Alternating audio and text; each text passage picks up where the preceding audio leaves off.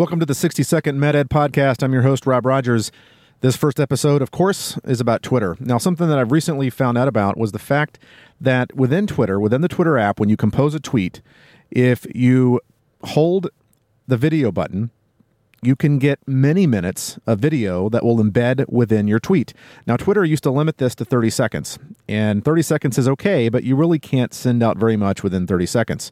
Evidently, now you can send out a pretty long video within your tweet by simply holding the video button, recording whatever it is you like, whether it's an interview, conference, teaching pearl, procedure, whatever it is.